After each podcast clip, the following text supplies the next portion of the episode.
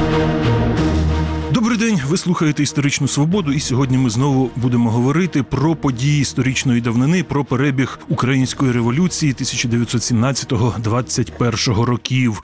Е, Нагадаю, що 1919 рік почався дуже для України добре, обнадійливо була проголошена соборність, але закінчився великими поразками.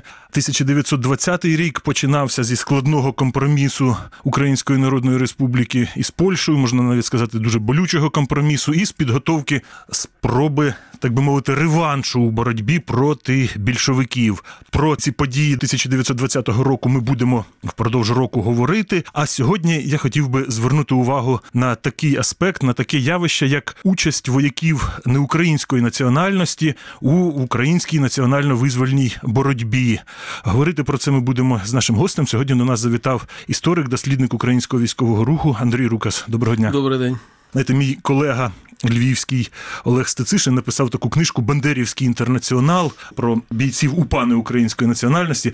То я б так по аналогії запропонував би таке формулювання, як Петлюрівський інтернаціонал. До речі, інтернаціонал якраз в ті часи і існувала ця організація, виникла в 19-му році. Якщо говорити про цих от бійців неукраїнської національності, чи тут треба говорити про іноземців, чи ні? Бо може бути боєць неукраїнської національності, але він з України сам родом, просто він там не належить до титульної національності, а може бути взагалі з якогось з інших земель. Тут не зовсім мені, чесно кажучи, подобається формулювання титульна національність, і ми всі жили, ці люди жили на одній землі. Вони були друзями, сусідами і колегами, і тому нема чого дивуватися, коли євреї чи поляки, наприклад, чи чехи, чи німці, чи вірмени з України брали участь у національно-визвольній боротьбі за незалежність України. Тобто можна розділити ці два питання, говорити про місцеве населення неукраїнського походження, яке брало участь спільно зі своїми ще раз підкреслю друзями, колегами, сусідами, однокурсниками, однокашниками.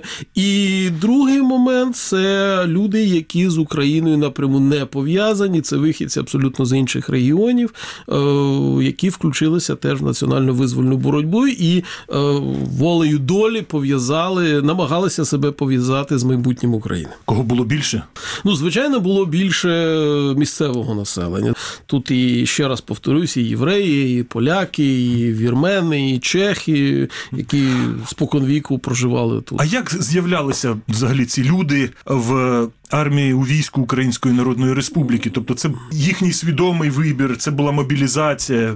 Абсолютно різний і свідомий вибір, і мобілізація. Часто так сказати, так складалися життєві обставини, що е, спокій і безпеку можна було знайти, перебуваючи в рамках якоїсь військової частини, що забезпечувало тобі надійну захист від, скажімо так, буремного довколишнього світу. На жаль, не всі життєві траєкторії таких людей сьогодні відомі, тому е, зробити якусь таку аналітичну статистику на сьогоднішній день важко, але як приклад може бути Семен Якерсон.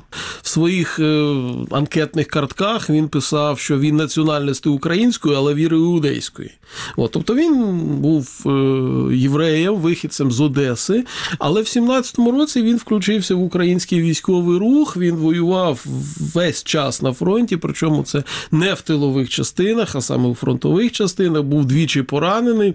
Він офіцер чи солдат? Офіцер. Він е, був офіцером, хорунжем, е, двічі поранений в боях, е, і вже на інтернуванні був підвищений з хорунжого в сотники, тобто перестрибнули через поручника, як нагороди його підвищили на дві ранги вгору.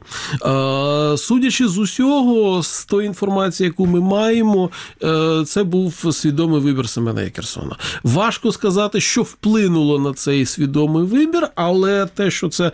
Це була його життєва позиція. Скоріше за все, так воно і було. Він почав у 17-му році, включився, включився, та а коли закінчив цю боротьбу свою? Його боротьба коли закінчилась? Я б не сказав, що вона закінчувалася, тому що він далі е, мешкав в таборах для інтернованих, перебував на службі, організ... не дезертирував, а виїхав з дозволу на територію Чехословаччини, вчився в Українській господарській академії, тобто пов'язав свою долю з українською УНР УНРівську імміграцію, залишився в Чехії. Е, Раніше вважалося, що він загинув в праському гетто, але на сьогоднішній день е, дослідники розкопали інформацію, що він пережив Другу світову війну і помер, здається, десь в другій половині 50-х років в Празі. От, Власне, український військовий рух розпочався в 17-му році в лавах російської армії після Молоде- революції. Молоде йому ще Так, розпочинатися а було. багато не українців до цього руху тим чи іншим е, чином залучилися. От ми бачимо Семен Якірсон. А були ще такі люди, які він не етнічний українець, але долучився до українського військового руху. Та звичайно були е, неетнічні українці, е, які долучились. Але ж добре питання: що таке етнічний українець? Всеволод Петрів, він етнічний українець. От, до речі, це полковник російської імператорської армії е, в українській армії. Він генералом став. Хто він, до речі? Ну от я не знаю, хто він. Ну він писався українець, вважав себе українцем, ототожнював себе з Україною. Хоча його предки були з полонених шведів, які полонених під час шведів, північної війни потрапили в абсолютно полон. вірно. Або Сергій Дельвік, генерал, теж скандинавського походження родина було. От хто він? Українець чи не українець?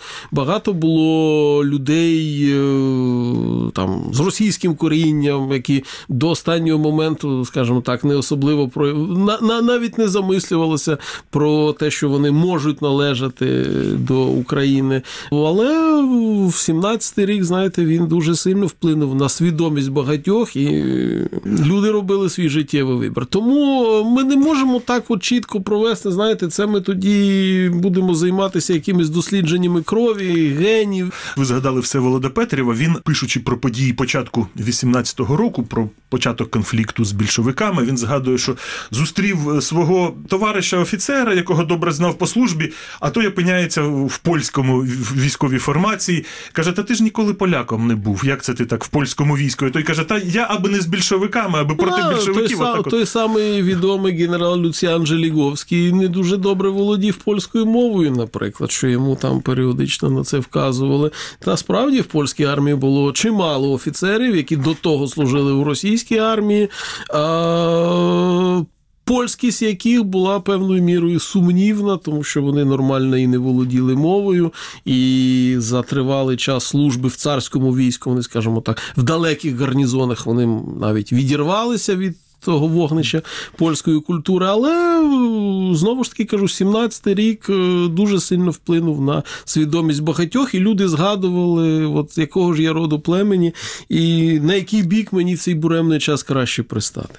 Ми з вашим колегою, істориком Михайлом Ковальчуком, говорили про такий момент е, в українсько-більшовицькій війні 19-го року, як на український бік перейшло два така суто російська формація, Тульська бригада, яка складалась з російських селян е, з Тульської губернії. І певний час вона воювала в Ну, складі. це був ситуативний, Ситуативний, такий так. А от були подібні ще випадки, щоб підрозділи якихось такі подібні до Тульської бригади були в складі армії УНР. Були, наприклад, в тому ж 20-му році на бік армії УНР перейшов е, 42-й Донський козачий полк е, отамана Фролова, який потім воював в складі 3-ї залізної стрілецької дивізії, 3-й залізний кінний полк, так звані Фроловці. you. Кубанці переходили на бік е, армії УНР, причому і під час Бредівського походу, походу генерала Бредова, і коли вже сюди прибула перша кінна армія, яка великою мірою складалася з колишніх козаків е, донських і кубанських, і вони теж переходили на бік української армії.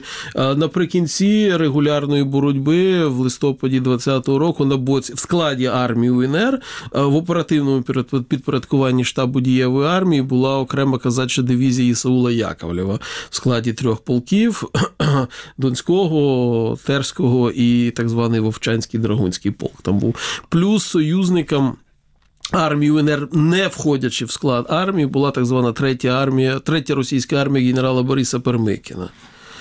Але це вже союзники, так. Це союзники, а фроловці, яковлівці там чи, сот, чи сотня сотника Юшкевича це були безпосередньо складові частини. Ну, з, більш, з більшим або меншим ступенем е, автономії. Для наших слухачів поясню, що Бредівський похід це похід білогвардійських підрозділів армії російських білогвардійців е, з території Одеси, з під Одеси на територію контрольовану поляками, такі вздовж Дністра. Вздовж вони йшли. так. Була така подія на початку ХХ 20-го року. І як складалися відносини між козаками, оцими терськими, донськими, кубанськими, там якісь уральські навіть, здається, були поодинокі. Ну, Е, як от складались їхні відносини, взаємини з українцями? Ну, скажімо так, якщо ми будемо говорити про фроловців, про третій залізний кінний полк, то за документами, за спогадами, е, цей полк воював гарно. Є свідчення про те, як його інспектував Петлюра і був залишився в позитивному враженні від бойової здатності цієї частини від його вишколу. Е, з донцями трошки важче складалися, навіть з тим самим Яковлевим були. Певні непорозуміння пов'язані з тим, що в 19-му році це Яковлев керував так званим вовчанським партизанським загоном, який зажив собі дуже лихої слави, відзначився в лапках участі в каральних акціях і е, вбивствах мирного населення. Тому, звичайно, йому це все пригадували. Але, наприклад, в бойових операціях разом з Запорізькою дивізією вони на короткий термін навіть вступили в Вінницю, і тут е, щось закинути, якісь небо бойові вчинки, звичайно, важко, але своєрідне все-таки ставлення до місцевого населення воно давалося в знаки, а це викликало негативну реакцію. Як от з тих документів, які ви вивчаєте, ваше враження, ці люди вони вели якусь свою війну, а просто так стало, що вони її ну, вели поруч з українцями? Якщо... Чи, чи, це, чи вони власне воювали за українську ідею? Якщо говорити про Пермікіна, це була абсолютно своя війна, це була складова частина армії Врангеля. Якщо говорити про Яковлєва, це теж була своя війна. Домовленість була така, що ми дійдемо до півдня України. Далі ми йдемо воювати за Кубань. Він це декларував, що я воюю за рідну Кубань, наприклад. Була домовленість з терським урядом, теж що от ми ситуативно ми з вами б'ємо спільного ворога, але як тільки ми доближаємося до кордонів оцих козацьких областей, ми тоді йдемо вже воювати за звільнення рідного краю. Тому і до речі, на це дивилися абсолютно нормально, ніхто не вимагав. Лояльності до останнього моменту. Якщо мова йшла про уродженців України, зрозуміло, вони були Е, підданими Української Народної Республіки, і тому уряд Української Народної Республіки, військове міністерство дивилися на них як на військовозобов'язаних, які згідно з законом повинні. Інша справа, що, наприклад, коли проводилася мобілізація, то єврейське населення, ну скажімо так, це це, це був двосторонній процес. Єврейське населення не палало особливим бажанням служити, а українське командування теж не брало євреїв, не очікуючи від них якоїсь а, лояльної служби, тому навіть не стільки лояльної, скільки ефективної служби, тому домовлялися. Звитяжної, так? Да, тому домовлялися домовилися на якісь такі взаємовигідних умовах. Ми не беремо рекрутів єврейської національності, але ви забезпечуєте нас там продуктами харчування, обслуговуєте наші матеріальні потреби. Тобто співпраця не, складалась да, нормально. Е, якщо говорити про 20-й рік, так співпраця була навіть взаємовигідна. Армія мала цукор. Як не мала грошей, то мала цукор. І за цей а цукор тоді це валюта була, так би мовити. Тоді це була найтвердіша валюта, і за це домовлялися. Ну хто обшивав українську армію? Єврейські приватні кравці. Ви прилюднюєте такі документи і часто трапляються в різних спогадах. Е, і це мало не до 21-го року, включно з 21-м роком, серед е, українських козаків з армії, козаків армії Української Народної Республіки, люди з китайськими прізвищами.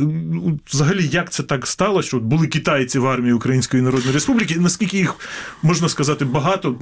Якусь приблизну чисельність можна ну, визначити? Е, дуже важко зараз визначити приблизну чисельність, пов'язано з тим, що найкраще зберігся документальний масив 20, 21 і дальших років інтернування. А якщо говорити про інтернування, то армія чисельно тоді вже зменшилася і залишилася, ну скажімо так, найбільш стійкі, які все-таки вирішили йти за кордон, а не лишатися під більшовиками.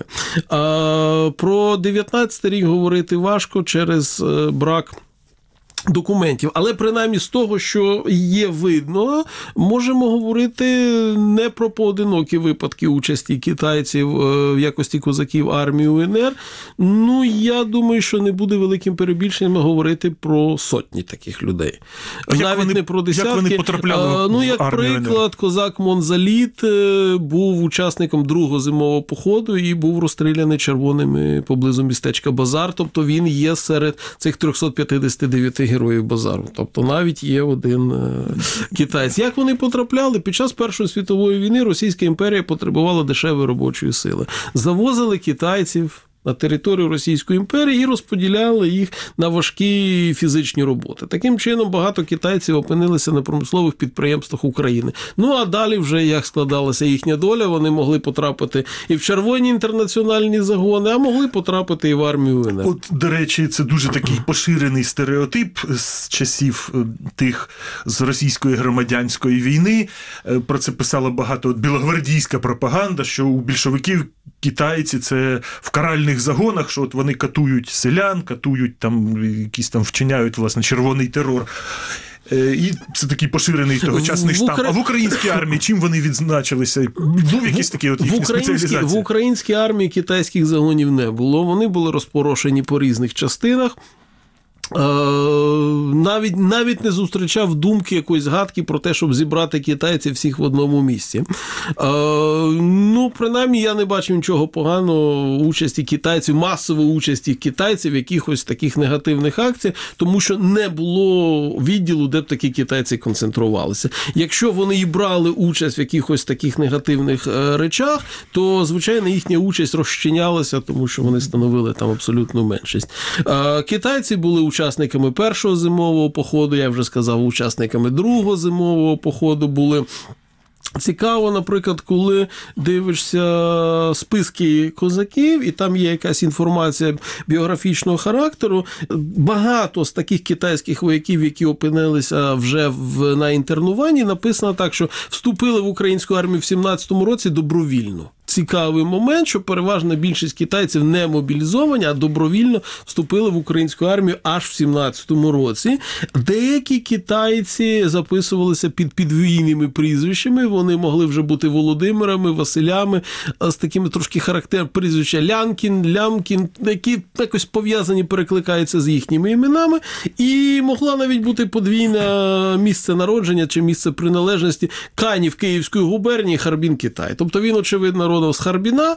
Але працював в але Каневі. десь, десь опинився в Каневі там під час Першої світової війни, коли там проводили анкетування. Ну от я в Каневі жив, вважайте, що в мене там було місце роботи, постійне місце проживання, і він вже серед місцевого населення, знаєте, як е, місцеві люди дають якісь такі е, нові імена, нові прізвища, які співзвучні українськими іменами і прізвищами. Вони починали українізуватися, асимілюватися. Цікавий момент в спогадах одного з членів директорії Української Народної Республіки, здається, Опанаса Андрієвського. Німецькі війська прийшли в 18-му році в Україну, але наприкінці 18-го року там сталася революція. Вони повертались назад в Німеччину, але якийсь німецький солдатський комітет делегацію до них прислав і казав: Дайте нам землю, ми будемо воювати за Україну, бо у вас же тут є проблеми з більшовиками. Але їхню пропозицію не взяли до уваги. Хоча, наприклад, в Латвії німецьких добровольців брали на службу, обіцяли їм землю, по-моєму, там не дали, але все-таки німці там зіграли велику роль. Ну, роз- Чому українсько-німецька співпраця тоді